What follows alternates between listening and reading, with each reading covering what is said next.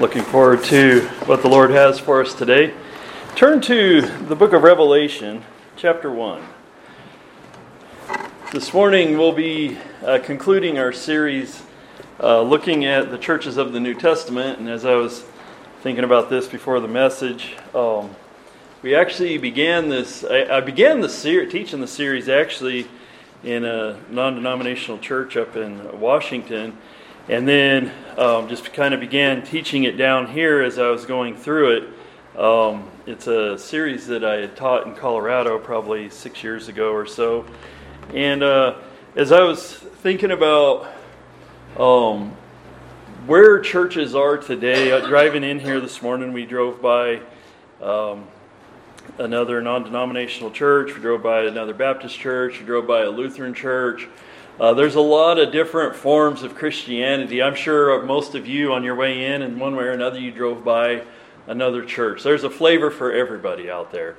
Uh, before we get into the lesson, I'll just give an example. I was talking to uh, a customer, customer of mine um, uh, about three weeks ago, and they moved up here from California. Uh, they used to be Catholic.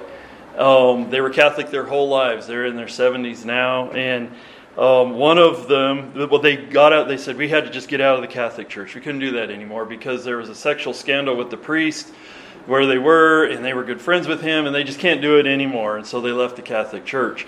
And up here, they're going one, the husband goes to real life, and uh, the, uh, um, the wife goes to a non another non denominational church in Coeur d'Alene. And the reason that they go to different churches is she doesn't like the big stage and the flashy lights and all this and the the production that goes on at real life. So she goes to another non denominational church in, in Coeur d'Alene that's more conservative music, conservative preaching, and things like this. But they're both still Catholic. Like they're they didn't leave the Catholic Church because of what they teach about the gospel or whatever. But there's there's this movement now. This uh, there's there are churches that are open for everybody. But as I was thinking on the way in this morning about what we looked at in our series on the churches in the New Testament and then what's out there today in Christianity, churches look a whole lot different today than they did during the early church, don't they? And if you look at I, what I want to do today is I was considering what to do. How do we conclude this? Because in conclusion, I could take three weeks just going over what we saw in the New Testament concerning the churches. And so, how do I wrap this all up, keep it practical, and so forth. And there's just a few things that I want to touch on that stood out to me as I was going through this series. Things that I think are important for us to look at. Um, I did a conclusion. I was talking to Brother Kilgard yesterday, and I didn't know if I would mention this or not, but I, I had a conclusion for this series when I was in Colorado six years ago, and I opened it up on my computer and I read it, and I was like, not doing it. It just, because this is what the Lord has for us today, I believe. Um, like I said, the series could last three weeks, uh, just going over the conclusion. But let's begin by reading Romans or Revelation chapter one, and let's begin in verse ten. Uh, 1 verse 10 I was in the Spirit on the Lord's day and heard behind me a great voice as of a trumpet, saying, I am Alpha and Omega, the first and the last. And what thou seest, write in a book, and send it unto the seven churches which are in Asia, unto Ephesus, and unto Smyrna, and unto Pergamos, and unto Thyatira, and unto Sardis, and unto Philadelphia, and unto Laodicea. And I turned to see the voice of him that spake with me, and being turned, I saw seven golden candlesticks. And in the midst of the seven candlesticks, one like unto the Son of Man, clothed with a garment down to the foot, and girt about the paps with a golden girdle. His head and his hairs were white like wool as white as snow, and his eyes were as a flame of fire, and his feet like unto fine brass, as if they burned in a furnace, and his voice as the sound of many waters. And he had in his right hand seven stars, and out of his mouth went a sharp two edged sword. And his countenance was as the sun shineth in his strength. And when I saw him, I fell at his feet as dead. And he laid his right hand upon me, saying, Fear not, I am the first and the last. I am he that liveth and was dead and behold, I'm alive forevermore. Amen. And have the keys of hell and of death. Write the things which thou hast seen, and the things which are, and the things which shall be hereafter. The mystery of the seven stars which thou sawest in thy right hand, and the seven golden candlesticks. The seven stars are the angels of the seven churches, or the seven stars are the angels of the seven churches, and the seven candlesticks which thou sawest are the seven churches. And so I just wanted to read that by introduction to point out this is written close to 2,000 years ago. Um, the Lord here in this passage is seen as being in the midst of the seven churches. And nothing has changed today. These seven churches are dead and gone, but the Lord's church is still alive and well today. The Lord is alive and well today, and the Lord is still in the midst of his churches. And I think that that's important for us to uh, remember. It should cause us excitement, it should cause us joy to know that the Lord is here with us today. It should also cause us a great respect and, a, and and to consider that this is not a social club where we get to do things the way we want to, but it's the Lord's church. Yes. And the Lord pays attention to what we do and how we do it. Okay, let's begin by just considering what we saw in the seven churches. As we began, we saw that they were focused on prayer, they were a praying church. This is perhaps one of the most important aspects about the church. Turn to Acts chapter 1. We'll look in Acts at a, just a few uh, passages, just real briefly, and I'm going to be going through these points uh, pretty quickly because I just want to touch on things that we saw. But these first two points, I'm going to use a fair amount of scripture because I think it is very important for the day in which we live and uh, for the condition of churches in general. Um, I would say most churches are not praying churches. They're not churches. Yes, people in the church pray, but they're not. They wouldn't be identified as praying churches. The church, when it began, from the upper room, from the very beginning, it says that they were in continual prayer. There's this term that's used, I want you to notice in all the passages that we're going to read, it says continued. They continued, and they continued. As we go from chapter to chapter, it, Acts 1.14, as they waited, uh, the Lord had told them to wait before the day of Pentecost. It says, These all continued with one accord in prayer and supplication with the women and Mary, the mother of Jesus, and with his brethren. And then if you go over to Acts chapter 2 and verse 42, after Paul preached that great message and people were saved, there were 3,000 saved, baptized, added to the church. And it says what, how they their behavior. And it says, And they continued steadfastly in the apostles' doctrine and fellowship and breaking of bread and in prayers. They, when it says they continued, this prayers is included in that continued. And they continued in prayers. They prayed, and when things were good, there was great revival, the Lord saving people, they continued in prayer. And then they prayed in the face of persecution. Acts chapter 4 and verse 23.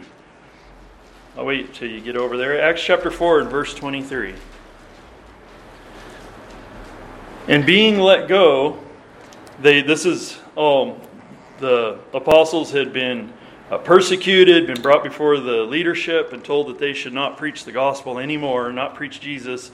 And they were beaten, but it says, in being let go, they went to their own company and reported all the chief priests and elders had said unto them. And when they heard that, they lifted up their voice to God with one accord.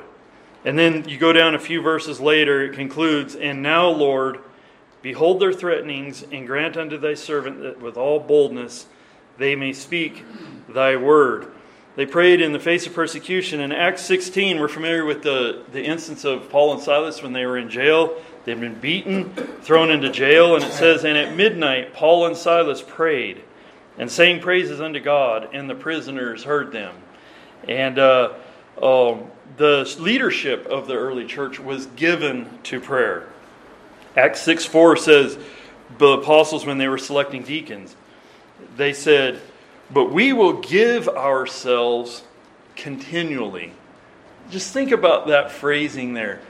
They were given to prayer. We will give ourselves continually to prayer and to the ministry of the word. The next thing I want us to notice is that the churches of the, the early churches practiced believers' baptism and preached the baptism of repentance. I'm just going to read these because we have a fair amount to go through, and I want to look at baptism just in a few different things and then we'll get on to our next point. Acts chapter 2 says, Then Peter said unto them, Repent and be baptized, every one of you, in the name of Jesus for the remission of sins, and ye shall receive the gift of the Holy Ghost. This repent and be baptized was his instruction to them. It says, Then, then they, a few verses later, then they that gladly received his word. Who was baptized? They that gladly received his word. You could say they believed his word, believed on the Lord Jesus Christ, were baptized, and the same day were added unto them about 3,000 souls. Acts 19 4 says, Then uh, Paul and John verily, ba- this is the instance of where uh, Paul uh, was dealing with the 12 disciples of John. And uh, um, he was saying that uh, then said then said Paul, John verily baptized with the baptism of repentance, saying unto the people that they should believe on him which should come after him, that is on Jesus Christ. And then down to verse five, when they heard this, they were baptized in the name of the Lord Jesus. We see believers' baptism in Corinth in Acts 18, verse 8. And Crispus, the chief ruler of the synagogue, believed on the Lord with all his house. And many of the Corinthians, hearing, believed and were baptized. Believing always precedes baptism. Yes. There's no such thing as being baptized for salvation. You're not baptized and then you believe as this form of process, like the Methodists believe, where you're you're saved or you're baptized, and then this salvation is a continual work of progress until the final conclusion.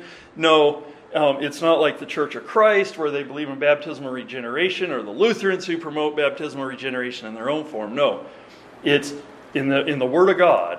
People believed and were baptized. Yes. That's always the yes. process, always the formula. Uh, baptism does not save, and so um, believers were baptized upon believing as a time frame for their baptism also. Uh, Philip in, in Acts 8, it says that Philip in Samaria, it says, But when they believed, Philip preaching the things concerning the kingdom of God, and in the name, in the name of Jesus Christ, they, they were baptized, both men and women. When they, when they believed, they were baptized. There's a time frame there. When they believed, they were baptized. Oh, we see that on the day of Pentecost. 3,000 people believed and were baptized. The Ethiopian eunuch, he, I'm just pointing out things from the Word of God, how they did it. Um, the Ethiopian eunuch, he was baptized on the side of the road. When he believed, he was baptized. Cornelius in his house, when they believed, they were baptized in their house. The 12 disciples of John, I just read, they were baptized by Paul. Um, the Philippian jailer, in the night, in his house, Acts 16 says, and they said, Believe, sirs, what must I do to be saved? They said, Believe on the Lord Jesus Christ, and thou shalt be saved and thy house. And they spoke unto him the word of the Lord and to all that were in his house. And he took them the same hour of the night, washed their stripes, and was baptized, he and all his. And then it doubles down on it straightway. Um, Paul's own testimony. Three days after, after three days of isolation, blind and in prayer, um, Ananias told him this And now why tarriest thou? Arise. I find it funny that he asks him, Why tarriest thou? Well, he's blind. he's been blind. And he's been in prayer. It says very specifically he was in prayer. But this is Paul's own personal testimony um, of when he's talking to the crowd about how he was saved and what happened and so forth. He says, And Ananias said unto me, and now why tarriest thou? Arise and be baptized, and wash away thy sins, calling on the name of the Lord. There's a little bit of urgency in that statement. Why tarriest thou? No, Paul had already believed. In case you look at the wording of that and you're like, well, that's a little confusing. Oh, when did Paul believe on the Lord? So, why don't you tell me? When did Paul believe on the Lord? Exactly. When he was getting up off the dirt, probably still laying in the dirt, yeah. blind, had just seen the Lord. And he cried out and he said, and this is repentance. He went from hating the Lord Jesus Christ. He hated that way. He went from killing the people of God. And now in his heart, if this is not repentance, then I don't know what is. He went from hating the Lord to calling him Lord. Yes. He said, Lord, yes. what would you have yes. me to do? That is what a child of God does when they're saved. I know I'm not supposed to be preaching right now, so I'll, I'll calm down. But that is salvation. And yes. so Paul was saved, and so he wasn't baptized when he was saved, but there's still a note of urgency when Ananias is dealing with him. He's like, Why tarriest thou? He's encouraging him. It's a positive thing. Repentance and baptism and believing on the Lord Jesus Christ and the people identifying with Christ in baptism, this is a wonderful thing. There's, there's no reason to delay. Why tarriest thou? Be baptized. And so he was baptized. And then he went on and began immediately professing Christ to people in the synagogues in Damascus. Um, the churches we saw as we looked at churches, they were made up of baptized believers, as we see in the beginning of Acts chapter 2 and throughout. That's who was in the church. Um, you will never find an example of someone who was in a church who had never been baptized. It's just ridiculous. Right. There's no such thing. That's it's absurd. Right. Um, churches had two offices bishops and deacons. And bear with me while I point some things out here, okay? Um, sometimes there were more, well, this is what we saw. Sometimes there were more than just one bishop or deacon. In certain passages, large churches had elders, plural, who were responsible um, to, as in the words of Paul, he told the elders, plural, to protect the flock over the which God has made you overseers. To me, that goes beyond the duties of table waiters, as so many like to minimize the office of a deacon. Either the responsibility of the office of a deacon um, can expand due to necessity, or there were multiple pastors. Uh, Paul and Timotheus, uh, um, when Paul is writing to Philippi, I believe it is, I didn't even put the reference here. But Paul and Timotheus, the servants of Jesus Christ, to all the saints in Christ which are at Philippi, with the bishops and deacons. We see there's plural there bishops and deacons in that one church. And that wasn't even considered to be one of the mega churches like Ephesus, Jerusalem, and so forth. Um, we see that there was uh, other leadership. But here's why I said, bear with me. Without question, though, there is ultimately to be only one shepherd of the flock who has the final answer to God. And I have plenty of scripture for that. So even though there may be multiple bishops, if you will, multiple pastors, multiple overseers, multiple people with responsibility to protect the flock, there is, God has designed it so there is one main shepherd of the flock and he may have other people who help him. Um, consider the angels of the churches of Revelation. And we know that the angels are the pastors of the churches in Revelation. And one of those churches was Ephesus, the very church that Paul had told the elders, he called the elders plural, it said, protect the flock. It was to that same church that Jesus Christ wrote to Ephesus, and he when when Ephesus was failing, when Ephesus he praised them for certain things, but when they had things they needed to fix, he, Jesus did not address the angels of the church of Ephesus. He addressed to the angel, yes. to the pastor of the church of Ephesus. And so I think we can see there that there's um, there were multiple elders, but there was one guy who ultimately is responsible to God for overseeing the flock of God. And so that's that's God's uh, design there. Um, churches. One other thing we saw was that churches were completely independent of one another, and yet had relationships with one another and shared ministers. It's very fascinating to me as we saw, um, as we looked at the different churches and and men would go, churches would send someone to go help here. And, and uh, um, if you read the conclusion in the epistles when Paul is writing, the relationship and the people that knew um, people from everywhere were working in other churches. There was a network, there was a relationship between these churches. But all of those churches were independent. And we, we spent plenty of time looking at that. Um, how even when there were problems that came up and doctrinal issues that had to come up, at the end of the day, no one church had the authority over another church to tell them how you. They could recommend. It might be this. This is what we believe the Bible has to say, but at no no time can a church say you're no longer one of the Lord's churches. You can't say that. Oh, uh, this is how you have to do it. Um, it's every church answers directly to God. Yes. Um, and uh, we see that very clearly in the book of Revelation. All those churches, they answer to God for what it is that they're doing.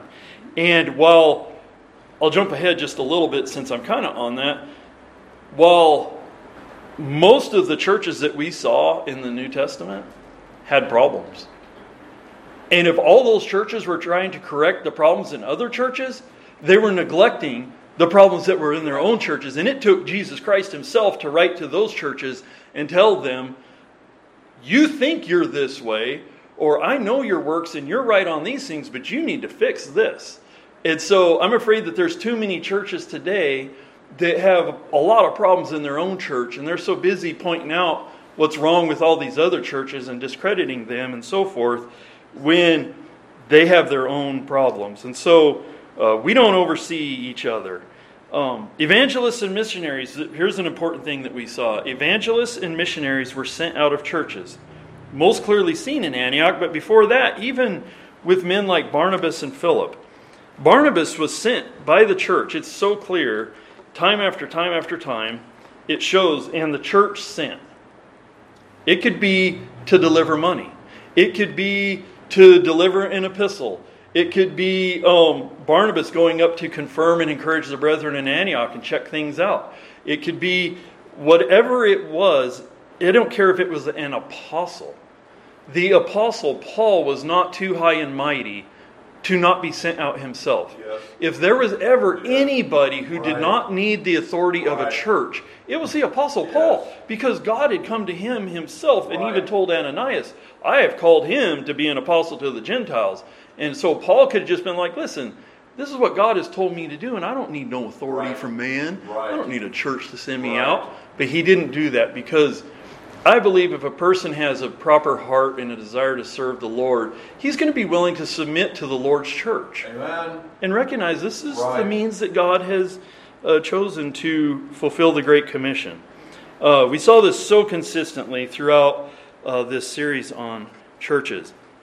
There were no rogue ministers. Uh, there were no parachurch organizations. That's right. Um, there just weren't. There, Yeah. there was no such thing as parachurch. It was all the churches doing this and the churches doing that.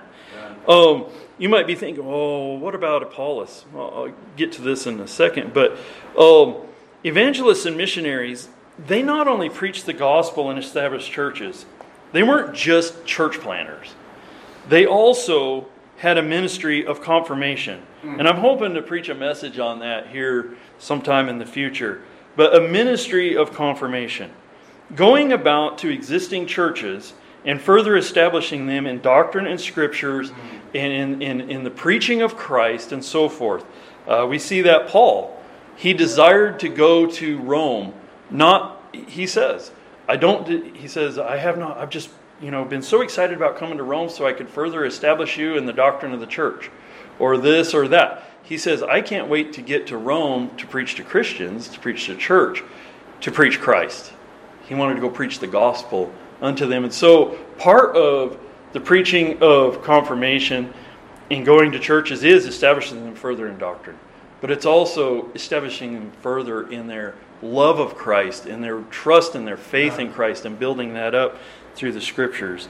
Um, and uh, we see the ministry of confirmation as early as Barnabas when he was sent by the church to go to Antioch. Um, he didn't go there to organize that church, but to confirm and encouraging an existing church, just as he continued to do throughout his ministry. Churches gave of themselves to the ministry. This is another thing we saw. Churches gave of themselves, and this is an important term that is mentioned more than once. Where they gave of themselves. They gave their time, they gave their money, um, they gave uh, in many different ways, but they gave of themselves to ministry. And it began in Jerusalem. We saw people sold their men like Barnabas when they surrendered to ministry, sold his houses, his lands, gave it to the church. And by the way, one of the things that we saw is when people, uh, this is a, another touchy thing uh, in a lot of what happens in churches, but it has no business happening in church, is when you donate and give your money to a church, just give it to the church. Yes. You don't need to give your retirement or give when you pass away and you now this needs to go I want this going to this. You don't see that in the Bible. Right. It says they came and just laid it down at the apostles' feet. Let the church do what it will with the money. Right. Right? Um, but there's a fair amount of that that goes on in churches as well. Um, we addressed it, in fact, in a lot in some churches. You'll you'll walk around, and um, I've done work at some pretty good church, good sized churches in Colorado, and you'll walk around, and they got sidewalks and benches, and they have things in churches, plaques commemorating that this section of the building was, you know, donated. It's like going to a college university, you know, and this stadium is such and such stadium because, listen, we don't need that in our in the churches. Just give it to the church and let the church do with it as they will. Um, but that really appeals to, to men. Um, churches are constantly, in the, in the Word of God, churches were constantly under attack, and they still are constantly under attack, and dangers that can come from without and from within. And so we saw that Paul told the church in Ephesus, grievous wolves shall enter in. And I'm paraphrasing here, but and grievous wolves shall enter in, and some men from among you will draw men away unto themselves. And we saw one of the reasons that people, um, wolves come in, is lost men who are in positions of leadership in churches. They do what they do because they have a desire to draw men away after themselves. Mm. They're people pleasers and they will tell people whatever doctrine or whatever it is, or they'll have a special word or a special insight. But the real reason behind it is that they desire to have men follow them and they draw men away after themselves. And the same thing uh, happens today. In Thyatira, we see that they had a self, these are churches of the Lord, had a self proclaimed prophetess. It says, Notwithstanding, I have a few things against thee, because thou sufferest, you're tolerating that woman Jezebel, who calleth herself a prophetess, to teach and to seduce. Notice she calls herself a prophetess. She wasn't really a prophetess. She calls herself a prophetess. To teach and to seduce my servants to commit fornication and to eat things offered to idols. And I gave her the space to repent of her fornication, and she repented not. Behold, I will cast her into a bed, and them that commit adultery with her into great tribulation, except they repent of their deeds. And I will kill her children with death, and all the churches shall know that I am he which searcheth the reins and the hearts, and I will give unto every one according to your works. In Pergamus, um, they had problems with false doctrine. He says, But I have a few things against thee, because thou hast them that hold the doctrine of Balaam. And then he, a few verses later, he says, So thou also hast them that hold the doctrine of the Nicolaitans which thing I hate. These churches of the Lord, scriptural churches, but they had problems in their churches. They had false doctrine in their churches, and it had been tolerated. And so, my next point is this churches, good churches, can have serious problems um, and still be the Lord's churches if we we've we've talked whether it's in conversation or whether it's from lessons that we've had if we knew of churches today that had the problems that Corinth had I mean just numerous problems we today we take one of those problems and we write them off as what they got going on over there. I mean, we do things like if a church is, is what we believe they're off on eschatology, write them off.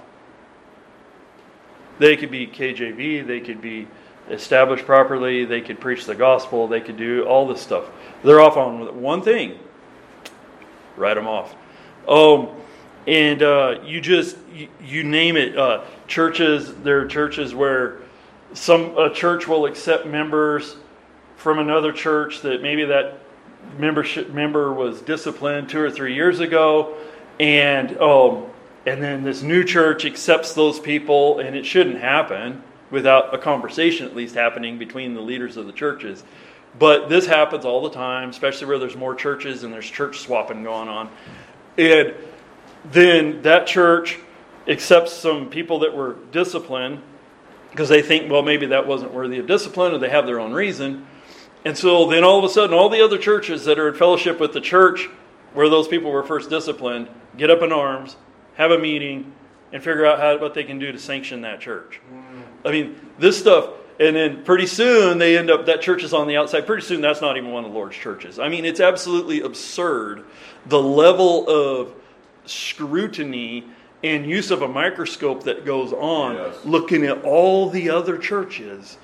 And when in reality, some of those churches themselves are just flat out dead, rotten. Yeah yeah. without any spirit at all. They're not praying churches. There's no Holy Spirit moving in the church. The gospel is hardly preached, and yet they have all these things that they look at in these other churches and what's wrong with them. And so we need to be very careful. I'm just saying these things. We need to be very careful about how it's just like in our personal walk. It's a lot easy. This is what churches do, but Jesus warned against you know, judging the brother that has a mote in his eye when you got a beam in your own eye. And churches do the same thing. And so, a lot of what we see, how we are to be as Christians, um, in our walk with the Lord on a personal level, I see parallels there with churches and how churches are to be. When churches are wrong, they don't need to cease to be a church, they need to repent.